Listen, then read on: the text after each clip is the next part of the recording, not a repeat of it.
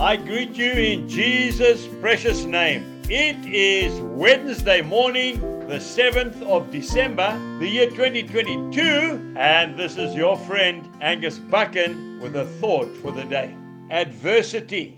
If we look at the book of Hebrews, chapter 13 and verse 3, and I am particularly reading it out of the King James Version. Remember them that are in bonds, as bound with them and them which suffer adversity. Adversity means difficult or unpleasant situations. I was uh, having a cup of tea the other day with a very, very dear young man who has asked me to mentor him and be a spiritual dad to him. He's one of the top trumpeters, I believe, in the world. He probably wouldn't like me to say that.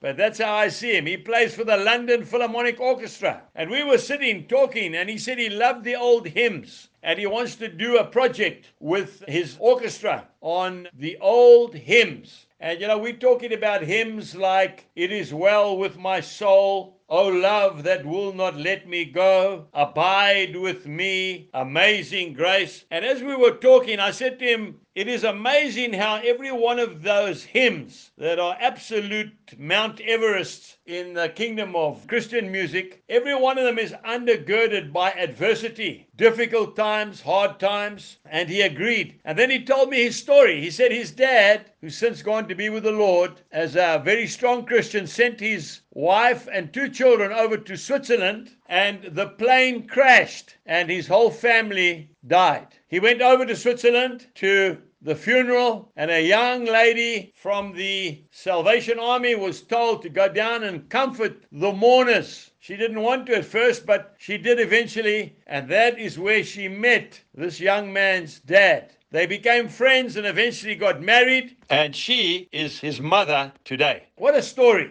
What about uh, Horatio Spafford? It is well with my soul. Four of his daughters perished in the icy cold waters of the Atlantic Ocean when their ship sank. Their father caught the next ship, and as he went over the same spot on the Atlantic Ocean, he sat down and he wrote that amazing hymn, It is Well with My Soul. George Matheson, he was going blind. His fiancee said, I can't live with a blind man, and she left him. But his sister became his eyes. She helped him in every way she could. Then she met a young man, fell in love with him. And on the wedding night, he sat in the corner in a chair while everybody was scurrying to and fro, preparing the wedding feast and the dress, etc. And he knew that his eyes his little sister would be leaving because she'd be going with her husband. And he sat down and he wrote that hymn, O love that will not let me go, I hide myself in thee. He, he wrote it in a couple of minutes, did not even have to edit it, and it has become one of the greatest Christian hymns of all time. Do not be afraid of adversity. Sometimes God uses that situation to bring the best out in us. Jesus bless you and goodbye.